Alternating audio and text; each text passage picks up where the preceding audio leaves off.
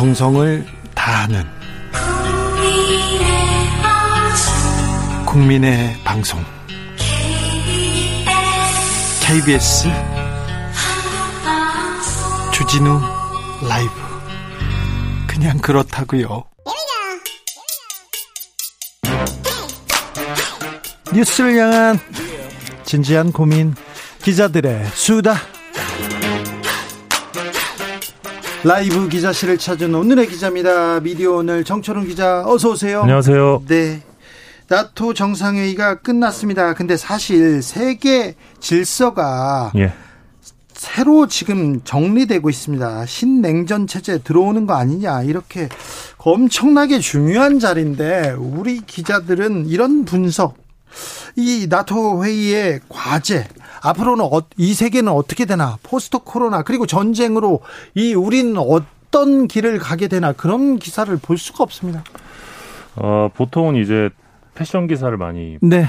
보셨던 것 같은데 너무 패션 기사만 써가지고 아까 이제 박지원 전 원장께서 이제 영부인 패션이 국격이다라면서 칭찬을 해주셨는데 네. 저는 약간 생각이 다릅니다. 네. 그러니까 뭐 그 말씀엔 일리가 있지만 어 이전의 영부인하고 조금 다르시거든요. 네. 그 주가 조작 의혹이 있고 허위 경력 의혹이 있기 때문에 어 국민들이 이런 띄워주기식 보도에 피로감을 느낄 수밖에 없다라는 게 제 생각인데 이번에도 관련된 어떤 띄워주기식 보도가 있어서 좀 어, 논란이 있었습니다. 어떤 기사 나왔어요? 뭐 대표적인 게 패션인데 뉴시스가 썼던 기사입니다. 뭐 김건희 여사 팔찌에 이어 발찌 패션도 선보여 뭐 이런 기사도 있었고 네, 발찌요. 네 발찌 네. 네 그래서 뭐 헤럴 헤럴드 경제 같은 경우는 뭐 에코백 든 김건희 뭐 이런 기사도 있었고 파이낸셜 뉴스 보면 김건희 여사 발목 장식했던 우아한 발찌 32만 원짜리 국산 주얼리였다. 예. 뭐 이런 기사도 있었고요.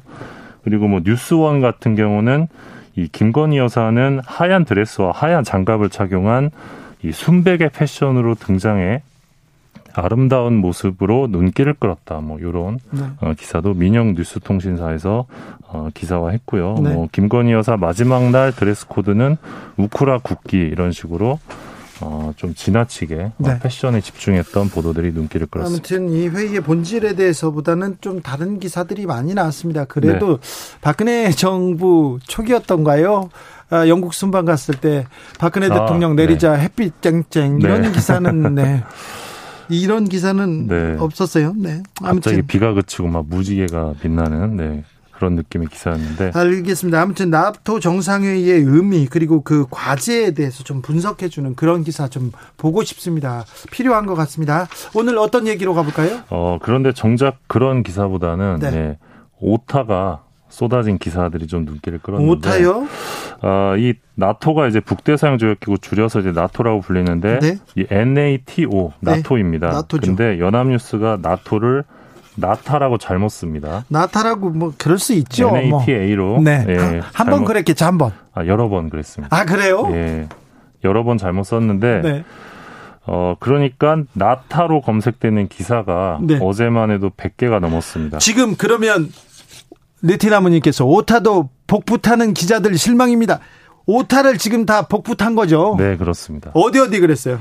어, 일단 6월 29일 오전에 연합뉴스 기사에서 나타로 잘못 기사가 나갔고요. 네. 그 직후에 뭐 한국경제, SBS, 중앙일보, 매일경제, 조선일보 할 것 없이 많은 언론이 나타로 기사를 썼습니다. 연합뉴스를 갖다가 복사했다 이렇게 볼 수 있겠네요. 네, 연합뉴스가 사실상 첫 보도였기 때문에 그러니까 아- 아시겠지만 연합 연합이 쓰면 많이들 베꼈습니다. 네. 복사 복사해서 붙여놨는데 오타까지 똑같이 복붙한 기사들이 줄줄이 나와서 어, 조금 자괴감이 느껴질 아우, 부끄럽습니다. 정도였습니다. 네. 그래서 아까 진행자께서 말씀하신 그런 어, 분석 기사를 요구하는 게좀 네. 지나친 것이 아닌가라는 생각도 좀 들고요. 알겠습니다. 네, 다음 뉴스로 가볼까요? 예, 그 2019년 9월 TV조선 기자가 이 조국 전 장관 딸 조민 씨가 혼자 사는 오피스텔 1층 모- 보안문을 무단 통과한 다음에 집 앞에서 문 좀 열어달라 아마 소란을 피운 적이 있습니다. 그랬죠.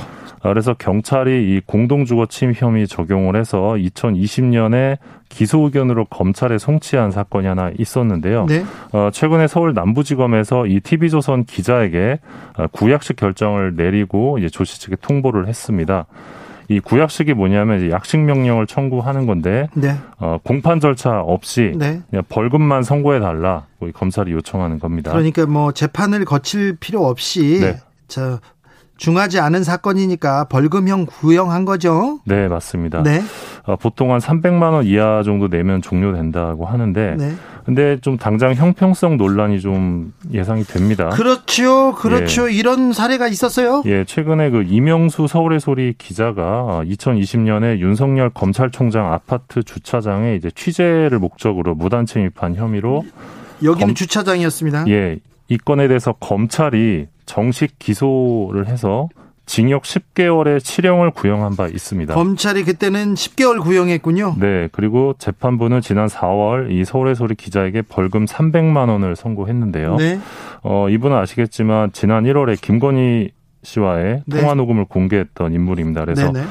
되게 어떻게 보면 되게 유사해 보이는 사건인데 거의 비슷한데요. 예, 근데 검찰의 판단이 하나는 이제 구약식 벌금형이고 또 하나는 10개월. 징역 10개월이었던 거기 때문에 네. 좀 형평성이 맞지 않아 보인다 이런 지적이 가능해 보입니다. 검사 출신이었기 때문에 이렇게 또 열심히 수사한 건가요?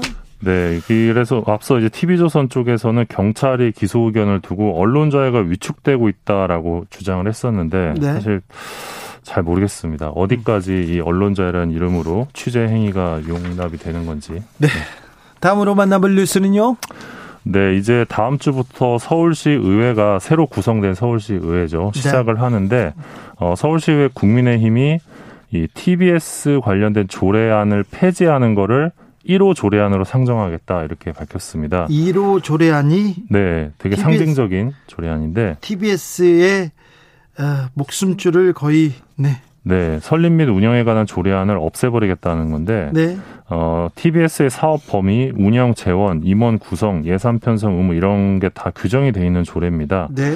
어, 이걸 없애버리겠다는 건데 이렇게 되면 어, 당장 이제 서울시가 매년 TBS에 지원해온 출연금이 있는데 이게 음. 사실상 중단될 수 있다는 우려가 나오고 있습니다. 출연금을 깎았어요. 오세훈 시장이 당선된 이후에 그런데 아예 줄일 수도 아예 안 줄 수도 있다 이런 네, 얘기인가요? 맞습니다. 아예 안 줄 수도 있는데 어, 이게 320억 지원을 했거든요. 작년에 이게 네. 그 전년 대비 55억 원 감소한 금액이었는데 어, TBS의 서울시 재정 의존도가 72.8%입니다. 작년 기준으로. 네. 근데 아시겠지만 TBS는 법적으로 광고를, 예, 광고 상업. 광고를 할 수가 없습니다. 네. 어, 그래서 사실상 어, 이번 움직임은 TBS 구성원들에게는 사망 선고와 같다 이런 분석도 나오는데요. 네. 어, 사실 이제 그 국민의힘 서울시의회 쪽에서는 독립 편성과 독립 경영 이런 명분을 강조하고 있는데 어, 이런 식으로 서울시 출연 기관에서 아예 퇴출돼 버리면 이 방송사가 존폐에게 몰릴 수 있다 이런 지적도 나옵니다. 일단 거의 운영이 안 되네요. 예, 오세훈 서울시장도 최근에 문화일보와 인터뷰에서 이 다른 건 다 독립하고 지원금은 계속 받아가겠다. 이건 이치에 맞지 않다. 이런 주장을 했습니다. 사실 이게 아주 틀린 말은 아닌데요. 그러니까 어 처음에 TBS가 출발할 때 좀 반쪽 독립을 했습니다. 예. 그러니까 재정 독립을 못했던 건데 2019년 12월 이제 박원순 서울시장 재임 기간이었는데 이때 TBS 교통방송이 그 서울시 미디어재단 TBS로 독립법이나 합니다. 이따 이 당시에 한상혁 방통위원장이 이 재원과 독립이 서로 모순된 상황이다 이런 식으로 하거든요. 예. 그러니까 어떤 그 TBS가 서울시로부터 독립을 했는데 표면적으로는 근데 재원은 여전히 서울시에 의존해야 되는 상황 때문이었습니다. 근데 이 당시에 방통위가 상업 광고 허용을 하지 않았습니다. TBS에. 그러다 보니까 여전히 어, 서울시 재원을 의존할 수밖에 없는 상황이었기 때문에 어, 오늘날의 상황이 사실 예고됐던 것이었다라는 지적도 있습니다. 당장 예산을 깎으면 이거 어, 방송국 문 닫는 거 아닙니까? 예, 그럴 가능성도 높은데 일단 조례안 통과는 시간 문제로 보이는데 조례안을 내년 7월까지 1년 동안 유예 기간을 두겠다고 합니다. 내년 7월까지 1년 유예 기간 주는데 일단 사실 TBS를 압박하는 목적이 김어준 비워서 그러는 거 아닙니까? 대부분 그렇게 생각하고 있습니다. 네. 네. 그거 말고는 이유가 별로 없잖아요. 예, 그래서 이제 어- 업계에서는 이 네. 김어준의 뉴스공장이 이제 4년 연속 청취율 1위 라디오 프로그램이거든요. 네. 근데 이제 역설적으로 TBS 구성원들 입장에서는 이 프로그램을 없애버리면 살려주겠다 이런 식의 어떤 압박을 받고 있는 상황이기 때문에 네. 되게 좀 딜레마적인 상황이다 이렇게 볼 수도 있을 것 같습니다. 그래서 김어준 미워서 지금 하는 일이죠. 네. 그러니까 김어준 씨에 대한 호불호는 당연히 있을 수 있고 김어준 씨에 대한 비판 중에 타당한 비판도 있다고 보는데요. 네. 그것과 별개로 어, 이런 식으로 방송사를 압박하는 행위가 네. 어, 정당화될 수 있을까? 만약에 그러니까. 이런 게 하나의 파, 사례가 남아버리면 네. 반복될 수 있거든요. 김어준 방송에 대해서 비판할 수 있습니다. 그리고 좋아하지 않는다 이런 방식 좋아하지 않는다 이렇게 볼 수도 있지만 김어준 밉다고 이렇게 언론사를 질식시켜 버리는 이거 언론 탄압의 한 형태 아닌가 그런 생각도 합니다. 네. 거, 기에는 음악 방송 좋은 방송도 좀 있어요. 사실 그런데 이거 뭐 하는 건지 좀 계속 지켜보겠습니다. 기자들의 수다 여기까지 할까요? 네. 탐구하는 기자 정철은 기자 함께했습니다. 감사합니다. 고맙습니다. 교통정보센터 다녀올까요? 유하영 씨.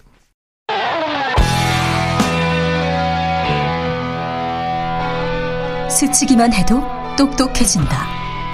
드라이브 스루 시사 주진우 라이브.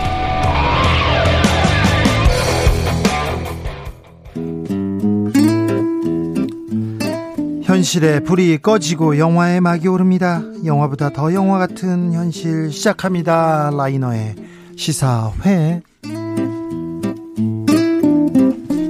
영화 전문 유튜버 라이너 어서 오세요. 네, 안녕하세요. 오늘은 어떤 얘기 해볼까요?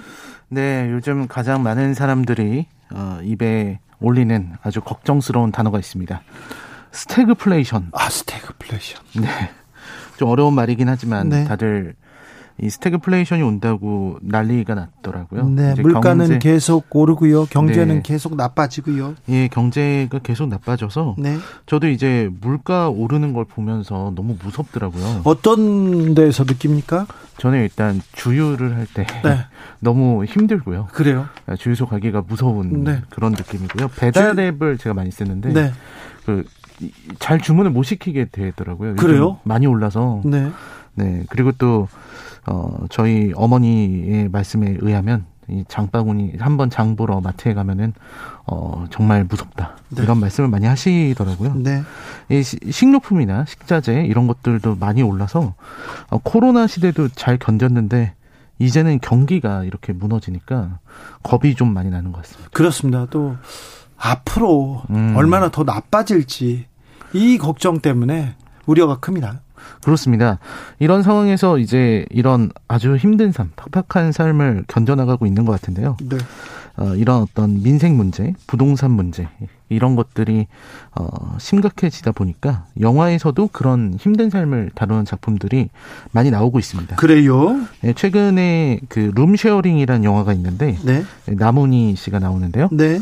그 노인과 청년이 방을 공유하는 이야기를 다룬 작품이 나오기도 했고요. 아, 그래요? 네네. 그리고 집을 구하기 힘든 이런 현실을 그린 작품으로는 미국의 이제 노매드랜드라는 작품이 네, 있었죠. 저희가 소개했죠. 네, 이런 작품들도 있었는데요. 오늘은 그 중에서도 굉장히 슬프고 묵직한 작품을 한 편 소개해 드리려고 합니다. 바로 인사이드 르윈이라는 작품입니다. 아, 인사이드 르윈 말은 많이 들었습니다. 코엔 형제 작품입니다. 네, 네, 그렇습니다. 이 인사이드 르윈은 2002년에 사망한 포크 가수 데이브 반 롱크의 이야기를 가지고 코엔 형제가 영화한 작품입니다. 네. 코엔 형제는 이제 이름을 들어보신 분들도 많을 것 같은데요. 아우 예술 영화에 또 한 장을 이렇게 쓰신 분 아닙니까? 그렇습니다. 네. 아주 훌륭한 영화를 되게 많이 만든 사람들인데 네. 이제 에단 코엔과 형인 조엘 코엔 네. 이렇게 두 사람이고요. 두 사람은 이제 같이 시나리오도 쓰고 또 이제 작품의 색깔이 굉장히 뚜렷해서 네. 네, 딱 보면은 어 코엔 형제 작품인가 네. 이렇게 느낄 수 있을 정도로 뛰어납니다. 영화계에서는 또 형제들끼리 또 이렇게 용감한 사람들이 많아요. 네, 그렇습니다. 네, 그 우리나라에도 좀 있고요. 네. 네. 네. 바톤 핑크라는 작품이 있어서 네. 이 작품이 이제 칸 영화제에서 황금 종려상 처음 이름을 날렸죠. 네, 이걸로 날렸고요. 그리고 파고라는 파고 좋았죠. 아주 대단한 영화가 있고요. 예. 그리고 그 남자는 거기 없었다 같은 작품들도 있었습니다. 네. 그리고 이제 칸의 사랑만 받다가 노인을 위한 나라는 없다. 아카데미를 뭐 아, 휩쓸었죠. 이, 이 작품으로 진짜 걸작 중에 걸작인데요. 네. 이런 작품으로 이제 아카데미에서 작품상, 감독상, 각색상 수상하기도 했습니다. 라이너가 걸작 중에 걸작이라고 얘기했습니다. 노인을 네. 위한 나라는 없다. 아, 다만 이제 흥행하고는 굉장히 거리가 먼 사람들이라서 네. 네. 작품성은 뛰어난 작품을 만드는데 아무래도 영화가 좀 난해하고 좀 어렵다 보니까 그런 면이 있는 것 같습니다. 자, 그럼 영화 속으로 인사이드 르윈 속으로 가 보겠습니다. 네, 인사이드 르윈 역시 좀 쉽지는 않은 영화라서 네. 네, 아무래도 상징과 은유 이런 것들이 많아서 어, 좀 어려워 보일 수도 있는데요. 그래도 보시는 분들이 다 어, 자기 나름대로 감상을 하시면 될 것 같습니다.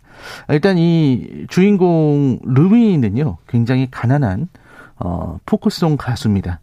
어, 가스 등이 있는 카페에서 공연을 하고 있는 장면으로 시작을 해요. 네. 그리고 루인이 나오자마자 뒷골목에서 누군가에게 얻어맞는 장면으로 시작을 해요. 아이고. 네, 구타를 당하는데 그 왜 구타당하는지 무슨 이유인지를 설명하지 않습니다. 네. 이 구타당하는 장면이 이제 끝까지 이어지면서 어, 많은 의미를 만들어내는데요. 아무튼 구타를 당하고 그 다음에 이제 루인이 다음 날 아침에 어, 골파인 교수 교수의 집에서 깨어나는 장면으로 이어집니다. 이 교수님은 그 재워준 건데요. 이 르윈이라는 사람은 기타 하나만 달랑매고 추운 겨울을 코트도 제대로 없이 이렇게 옷을 여미면서 여기저기 다니는 그런 떠돌이 뮤지션입니다. 아티스트인데요. 그래서 이 교수 집에 가서 신세를 지고 이렇게 되는 거죠. 어, 이런 상황인데 이 작품에서 이 루이는 굉장히 약점이 많습니다. 일단은 인기가 없는 가수고요. 아무 장기적인 계획도 전혀 없습니다. 네. 어, 돈도 없고요. 네. 그리고 저작권을 저작권이 굉장히 중요함에도 불구하고 누가 돈 조금 준다 그러면 바로 저작권을 포기하는 아이고. 영리하지도 않은 사람이고요. 네. 그리고 굉장히 입도 험하고 네. 막 이런 사람이 이제 르윈이라는 사람입니다. 성격은 나쁘군요, 또. 네, 성격도 그렇게 어 좋지는 않은 그런 사람인데요. 네. 어, 이, 이 교수님 댁에서 자고 이 다음 날 나오는데 그때 이제 고양이가 따라오게 돼요. 고양이를 데리고 나오게 되고요. 어, 고양이와 함께 걸어가는 이런 모습이 나옵니다. 그리고 어, 르윈의 상태가 나오는데요. 르윈은 원래 팀린과 데이비스라는 어, 팀으로 듀엣으로 활동하고 있었는데 친구 팀이 네. 자살을 하는 바람에 아이고. 솔로 가수가 되어 있는 상황입니다. 아이고. 굉장히 심각한 상황이죠. 이제 아, 자기는 친구도 없고 듀엣할 친구도 없고 힘듭니다. 아, 그리고 그래서 루이는 이제 또 아는 친구 집에 그 가서 하룻밤 또 자는데요. 그러니까 네. 계속 돌아다니면서 친구들 아는 사람들 집을 이렇게 하루하루 다니면서 전전합니까? 네, 전전하는 겁니다. 네. 그리고 그때 이제 고양이를 잃어버려요. 고양이가 아이고, 창밖으로 고양이까지? 네. 나가서 잃어버리는데 이제 교수님은 물어보고 고양이 어떻게 됐니? 어, 고양이는 제가 잘 보살피고 있다. 이렇게 거짓말도 하고요. 아, 그런 상황입니다. 그렇게 막 다니면서 하는 거고요. 그리고 문제는 그 애인이 있는데 애인 있어요. 네, 애인인 진이 아, 있는데 그 진이 임신을 했다는 이야기를 듣게 됩니다. 아 그래요? 이게 이 상황이 굉장히 심각해요. 돈은 없고 네. 어, 음악도 안 되고 어, 갈 데도 없는데 여자친구는 임신을 했습니다. 네. 그 임신을 했다는 얘기를 듣고 루인이 그리고 이거를 애를 낳아야 되느냐 말아야 되느냐 요 얘기가 나오게 되고요. 어, 그리고 르위는 그 낙태를 해라 이런 식의 이야기를 하게 됩니다. 네. 이게 영화에서는 이게 되게 뭐 나쁘다 이런 이렇다기보다는 르윈이 그 나름대로 그 입장에서는 어느 정도 책임을 지려고 하는 모습도 보이기는 해요. 긍정적인 부분이 좀 있습니다. 아 그리고 이제 그 진과 함께 애인과 함께 어, 트로이라는 팀의 공연을 보게 됩니다. 이 트로이 공연은 보면서 이 루인의 표정이 되게 어, 슬프게 보여요. 왜냐면 여기 짐이라는 인물이 저스틴 팀버레이크가 했는데 네. 어 굉장히 멋진 공연을 하고요. 네. 그리고 제대를 하고 나서의 미래를 꿈꾸는 친구들이기 때문에 어 루비는 자기는 아무런 미래도 없고 내일도 없는데 저 친구들은 저렇게 훌륭한 모습을 보이니까 이제 부러워하는 모습이 드러나고 또 자기는 친구도 없기 때문에 외로워하게 되죠. 그렇게 해서 주변에서 이제 싸우게 되고요. 또 누나와의 관계도 있어서 누나가 사실 어그 르빈의 돈을 뺏은 것처럼 보이는 그런 장면들도 나옵니다. 그리고 이제 병원으로 가서 이제 어 르윈 지인의 예약을 한 거죠. 그 어, 낙태 수술을 하기 위해서 병원에 예약을 하러 가고 거기에서 어, 전 애인인 다이앤을 만나고 막 이런 일들이 계속 생기게 됩니다. 그전 애인인 다이앤도 임신을 했었는데요. 어, 애를 낳아서 키우고 있었습니다. 자신의 아이를요? 네. 어이씨. 그래서 이거 어떻게 해야 됩니까? 너무 어렵다. 너무 어렵죠. 네. 그러니까 르윈의 인생이라는 게 나쁜 일들이 계속해서 얽혀가고요. 네. 그리고 좋은 일들은 다 놓칩니다. 아, 이거 잠깐만요. PSC님께서, 어, 힘든데 너무 힘들어요. 이 영화가 주는 위로에 대해서 설명해 주신다고 했잖아요. 네, 위로에 대해서 말씀을 드려야 되는데. 자, 남을 보고, 이걸 보고, 넌 위로가 된, 된다. 너는 좀 힘을 내라. 이겁니까? 아, 결국 이 영화를 제가 추천한 이유가. 네. 이 영화가 너무 괴롭고 예. 너무 외로운 이런 이야기인데 사실 그래서 루이는 죽음에 대한 유혹을 받아요. 아이고. 네, 영화에서 그게 계속해서 표현이 돼요. 죽음에 대한 유혹, 유, 유혹이 있었습니다. 그럼에도 불구하고 그 유혹에서 벗어나는 장면들이 있어요. 그 뉴욕에 온 루인이 극장 앞에서 월트 디즈니의 기적 같은 여정의 포스터를 바라보는 장면이 있는데 예, 그런 장면에서부터 이제 또 고양이 얘기, 어, 고양이가 다시 돌아오는 그런 장면들이 있습니다. 그런 걸 통해서 이제 르윈이 어, 어느 정도 충격에서 벗어나고 이런 상처에서 벗어나게 된다 이런 것들을 보여주게 되고요. 그리고 어, 마지막에 이제 르윈의 노래에서 그러니까 사실 이 노, 이 작품은 뭐 원스처럼 낭만적이지는 않지만 계속해서 포크 음악이 나오는 작품이기 때문에 노래를 통해서 희망을 찾았다는 것을 이렇게 보여줍니다. 그래서 노래하는 장면들 이런 것들을 보면 알 수 있습니다. 그리고 결국 이 영화가 좋은 이유는 르윈이 꿈을 포기하지 않는다는 거죠. 아 그래요? 네, 끝까지 음악, 을 네.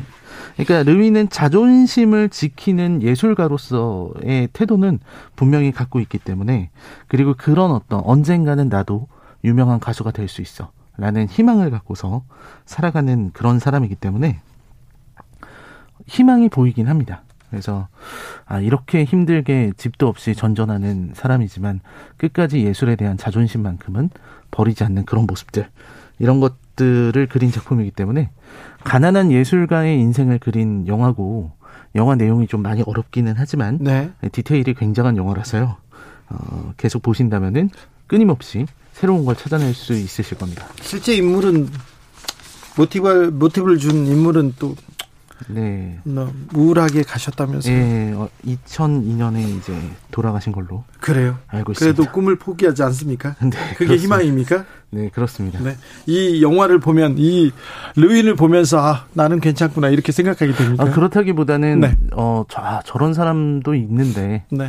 저런 사람을 보면서, 아, 인생이란 뭘까? 저렇게까지 해서라도 이 예술이라는 게 저런 삶을 계속 하는 게 뭘까 하다 보면은 네. 자기만의 답을 찾게 되는 것 같습니다. 알겠습니다. 조혜숙님께서 내 인생보다 더 팍팍하고 우울하네요. 위로가 되는 것 같기도 하고 이런 위로 받아도 되는 건가요? 얘기합니다. 네. KJJ님께서 인사이드 르윈 재밌어요. 극장에서 봤는데 재밌었습니다. 이렇게 얘기하는데, 네. 이걸 보고 기운이 났으면 좋겠습니다. 1474님 에어컨 세 번 켤 것 이제 한 번 켜고요. 주유 두 번 할 것 좀 차량 놓아두고 정말 중요한 일이 있을 때만 타고 다니고요. 가끔 끓여 먹을 음식 자제해서 가스 비용도 아껴 쓰면서 살아야겠습니다. 이렇게 얘기하는데, 네. 다 힘을 내자고요. 금방 좋아질 거예요. 네. 네. 우리가 코로나도 이겼지 않습니까? IMF도 이기고 금방 잘 이길 겁니다. 네. 정치만 잘하면 되는데.